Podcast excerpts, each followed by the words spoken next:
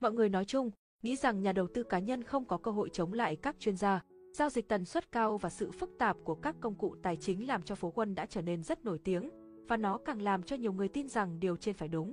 Và bên cạnh đó, tại sao các nhà phân tích chuyên nghiệp lại có mức lương cao như vậy? Trong cuốn sách này, Buthon Makiu lập luận rằng điều này cũng không thể thay đổi được một sự thật. Ông cho thấy rằng ngay cả một con khỉ bị bịt mắt ném phi tiêu vào danh sách chứng khoán cũng sẽ làm tốt hơn các chuyên gia. Phí, thuế, tâm lý con người, thị trường hoạt động như một cuộc dạo chơi ngẫu nhiên không thể đoán trước được, được cho là lý do giải thích cho sự thật đó. Đây là một chủ đề cực kỳ gây tranh cãi. Hãy thắt chặt dây an toàn của bạn, vì những điều cần lưu ý sau đây sẽ không kém phần khiêu khích đến một vài niềm tin cố hữu của bạn. Bài học số 1. Phân tích cơ bản không giúp đánh bại thị trường. Để đánh bại thị trường, các chuyên gia có xu hướng dựa vào một trong hai chiến lược, phương pháp cơ bản hoặc phương pháp kỹ thuật. Các nhà đầu tư sử dụng phân tích cơ bản làm phương tiện kiếm tiền trên thị trường, tin tưởng vào cái gọi là lý thuyết nền tảng doanh nghiệp. Lý thuyết này lập luận rằng giá của một khoản đầu tư thường liên quan mật thiết đến một cái gì đó được gọi là giá trị nội tại và giá của tài sản thường cao hơn hoặc thấp hơn giá trị này. Do đó, nhiệm vụ của những người theo chủ nghĩa cơ bản là mua những tài sản có giá trị nội tại cao hơn giá hiện tại của tài sản và bán nếu điều ngược lại là đúng. Giá trị nội tại có thể được xác định bằng cách chiết khấu tất cả các dòng tiền trong tương lai của một khoản đầu tư. Chiết khấu là quá trình biến các khoản lợi nhuận trong tương lai thành giá trị của ngày hôm nay. Hãy nhớ rằng một đô la hôm nay có giá trị hơn một đô la vào ngày mai. Để tính đúng giá trị nội tại của một cổ phiếu, một người theo chủ nghĩa cơ bản phải đánh giá 4 điều sau. 1. Tỷ lệ tăng trưởng lợi nhuận. Phần quan trọng nhất của phép tính xoay quanh việc ước tính tỷ lệ tăng trưởng lợi nhuận trong tương lai. 2. Mức chi trả cổ tức dự kiến. Mức chi trả cổ tức càng cao, giá trị cổ phiếu càng lớn, khi mọi thứ khác đều bằng nhau. 3. Mức độ rủi ro. Mọi người đều thích một khoản đầu tư có rủi ro mất tiền thấp hơn một khoản đầu tư có rủi ro mất tiền cao hơn, mặc dù lợi nhuận kỳ vọng là như nhau. Bạn muốn nhận 100 đô la trong tay ngay bây giờ hay tung một đồng xu để lấy 200 đô la. Do đó, một khoản đầu tư rủi ro hơn phải được đền bù bằng phần thưởng tiềm năng cao hơn. 4. Lãi suất thị trường tương lai. Cái gọi là tỷ suất sinh lợi phi rủi ro được quyết định bởi lãi suất của tín phiếu kho bạc Hoa Kỳ kỳ hạn 3 tháng cho các nhà đầu tư Hoa Kỳ làm cơ sở cho việc này. Tỷ suất sinh lợi phi rủi ro càng cao thì lợi nhuận kỳ vọng càng cao từ bất kỳ khoản đầu tư nào khác. Có lẽ bạn đã thấy một số vấn đề. 1. Thông tin lỗi.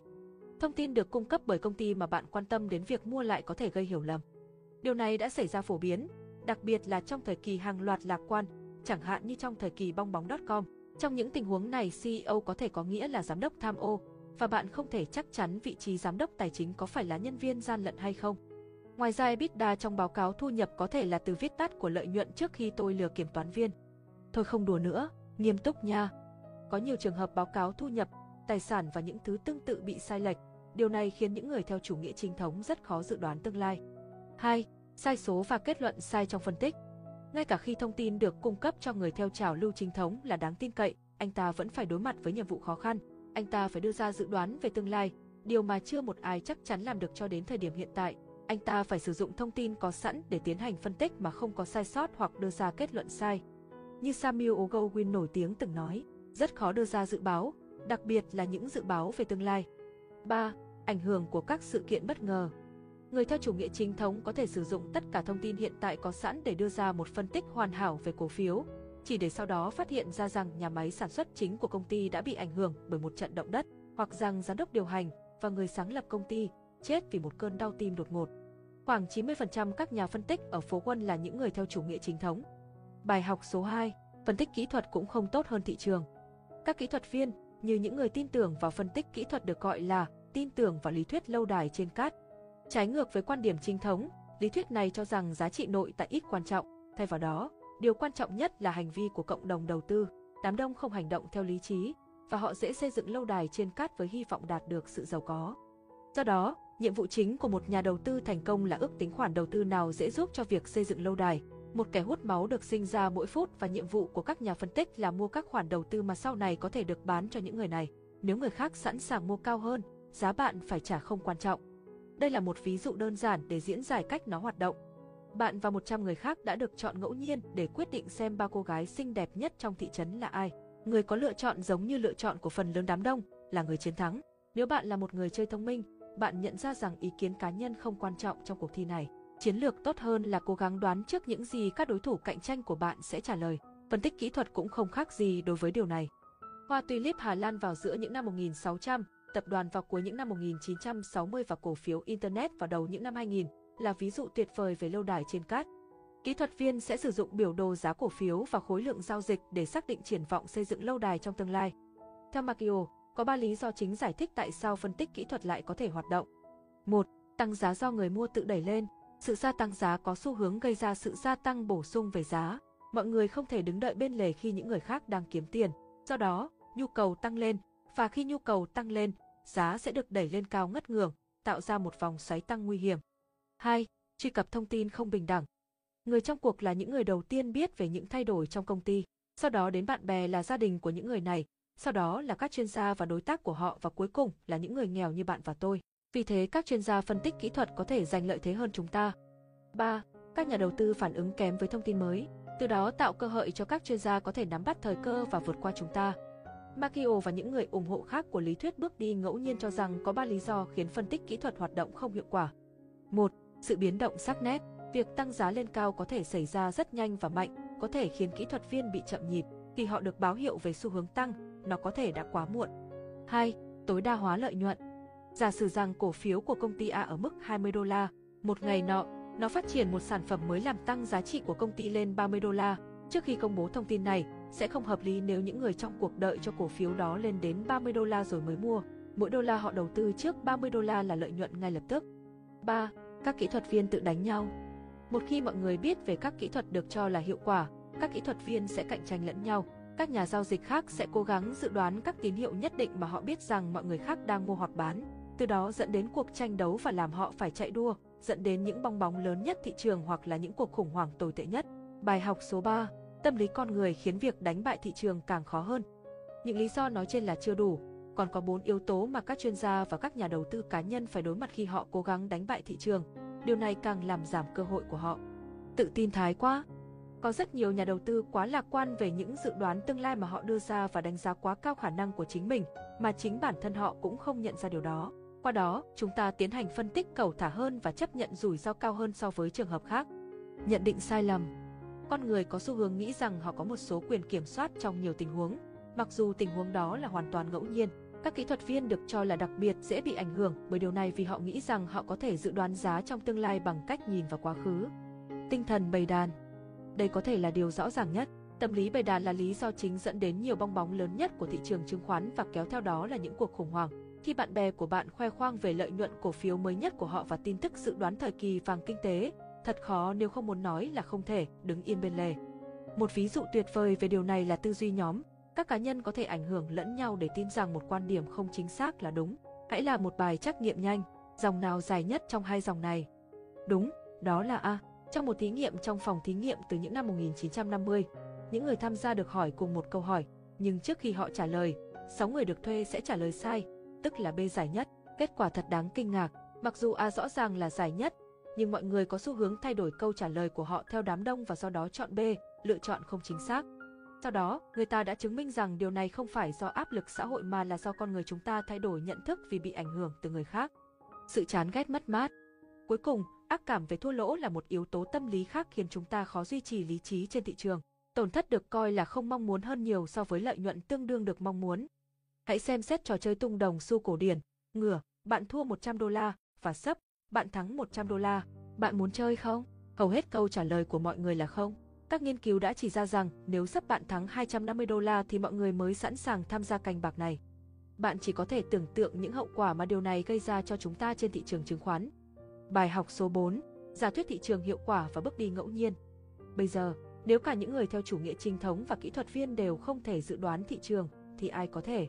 Theo tác giả, không ai có thể. Tại sao? Vì sự phát triển của thị trường là một cuộc dạo chơi ngẫu nhiên. Một cuộc đi bộ ngẫu nhiên là một bước đi trong tương lai mà lịch sử không thể đoán trước được.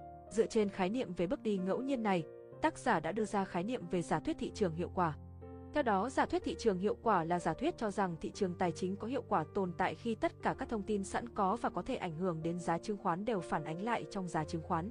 Điều này hàm ý rằng sự cạnh tranh hoàn hảo tồn tại trong phạm vi một thị trường như thế, cho nên những thay đổi trong giá chứng khoán chỉ bị ảnh hưởng bởi việc thu thập thông tin.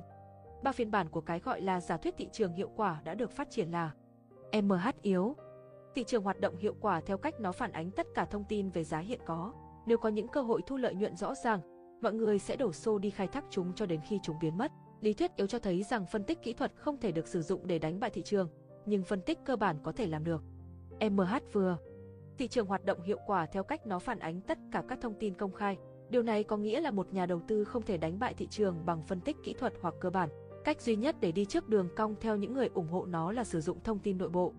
MH mạnh, thị trường hiệu quả ở chỗ nó luôn phản ánh giá trị thực của một tài sản. Trong trường hợp này, ngay cả thông tin nội bộ sẽ không giúp bạn giao dịch cổ phiếu và kiếm được lợi nhuận trên thị trường. Bài học số 5, làm thế nào bạn có thể đánh bại phố quân? Do những sai sót của hai chiến lược đầu tư chính và do tâm lý con người, các chuyên gia phố quân đã không thể đánh bại thị trường trong lịch sử. Điều này có thể được chứng minh bằng cách đưa ra một minh chứng rất đơn giản. Một nhà đầu tư đặt 10.000 đô la vào quỹ chỉ số S&P 500 vào đầu năm 1969 sẽ có 736.000 đô la vào năm 2014. So với một nhà đầu tư bỏ tiền của mình vào quỹ trung bình được quản lý tích cực, người đó sẽ chỉ có 501.000 đô la. Khi nói đến đầu tư, bạn sẽ nhận được những gì bạn không phải trả. Đây cũng là giải pháp về cách đánh bại phố quân, đầu tư lâu dài và chủ yếu vào các quỹ chỉ số giá rẻ. Có các loại tài sản khác cũng cần xem xét để tăng đa dạng hóa và giảm rủi ro của bạn. Dưới đây là hướng dẫn vòng đời về cách đầu tư để vượt qua phố quân. Giữa những năm 20 tuổi, cuối những năm 30 tuổi, giữa những năm 50 tuổi, cuối những năm 60 tuổi và hơn thế nữa. Điều này nghe có vẻ quá đơn giản để trở thành sự thật, và thực tế là như vậy. Bạn cũng phải xem xét năm nguyên tắc cốt lõi này để phân bổ tài sản. 1. Rủi ro và phần thưởng có liên quan với nhau. Bất kỳ ai cũng sẽ chọn 100 đô la được đảm bảo trước khi tung đồng 200 đô la. Rủi ro trên thị trường chứng khoán được định nghĩa là sự biến động của khoản đầu tư cá nhân. Sự biến động được đo lường bằng mức lợi tức thực tế so giá trị kỳ vọng của nó. Sự biến động cao hơn có nghĩa là rủi ro cao hơn mà bạn có thể bị buộc phải bán với mức lỗ ở giai đoạn sau và có thể ngụ ý rằng đầu tư có rủi ro vỡ nợ cao hơn. Dưới đây là danh sách các tài sản, lợi nhuận dự kiến và sự biến động của chúng. 2. Thời gian nắm giữ kéo dài làm giảm rủi ro. Bạn giữ một cổ phiếu càng lâu thì khả năng nó sẽ hoạt động theo giá trị kỳ vọng của nó càng cao. Nói cách khác, bạn có thể giữ khoản đầu tư càng lâu trước khi bạn cần số tiền cụ thể đó, thì bạn càng ít rủi ro hơn. Điều này được minh họa rõ nhất bằng biểu đồ sau đây cho thấy tỷ lệ lợi nhuận hàng năm của các giai đoạn nắm giữ cổ phiếu khác nhau trong giai đoạn 1950 đến 2013. Lưu ý rằng khi nắm giữ cổ phiếu trong ít nhất 15 năm trở nên, thì không có một khoảng thời gian nào bị âm. 3. Sử dụng bình quân chi phí đô la. Bình quân chi phí đô la có nghĩa là đầu tư cùng một số tiền cố định vào những khoảng thời gian đều đặn. Ví dụ, đặt 10% tiền lương của bạn vào quỹ chỉ số mỗi tháng. Bằng cách này, bạn sẽ được hưởng lợi từ sự tăng và giảm trên thị trường giá trung bình trên mỗi cổ phiếu của bạn sẽ thực sự thấp hơn giá trung bình mà bạn đã mua chúng. Tại sao? Bởi vì bạn sẽ mua được nhiều cổ phiếu hơn khi thị trường rẻ và mua được ít hơn khi nó đắt và lạc quan quá mức. 4. Quyết định mức độ chấp nhận rủi ro của bạn. Bạn có thể chịu đựng được bao nhiêu rủi ro tùy thuộc vào tình hình tài chính của bạn, tuổi của bạn và tâm lý của bạn. Nếu tiền đầu tư của bạn bị mất, có nghĩa là bạn sẽ phải thay đổi mạnh mẽ lối sống của bạn, như trong trường hợp một người về hưu sống từ thu nhập đầu tư của mình. Bạn có thể muốn giảm bớt rủi ro. Tương tự, nếu giấc ngủ của bạn bị ảnh hưởng bởi sự biến động trong danh mục chứng khoán của bạn, bạn có thể muốn bán tới nơi đến chốn như Morgan đã từng gợi ý cho một người bạn. 5. Tái cân bằng có thể giảm rủi ro và có thể tăng lợi nhuận. Giả sử bạn 25 tuổi, bạn được gợi ý giữ 70% tài sản của bạn trong quỹ chỉ số và 15% trong trái phiếu, như theo ví dụ đã trình bày lúc trước. Nếu gần đây cổ phiếu hoạt động tốt, làm giá trị cổ phiếu tăng lên chiếm 80% còn trái phiếu chỉ chiếm 5%.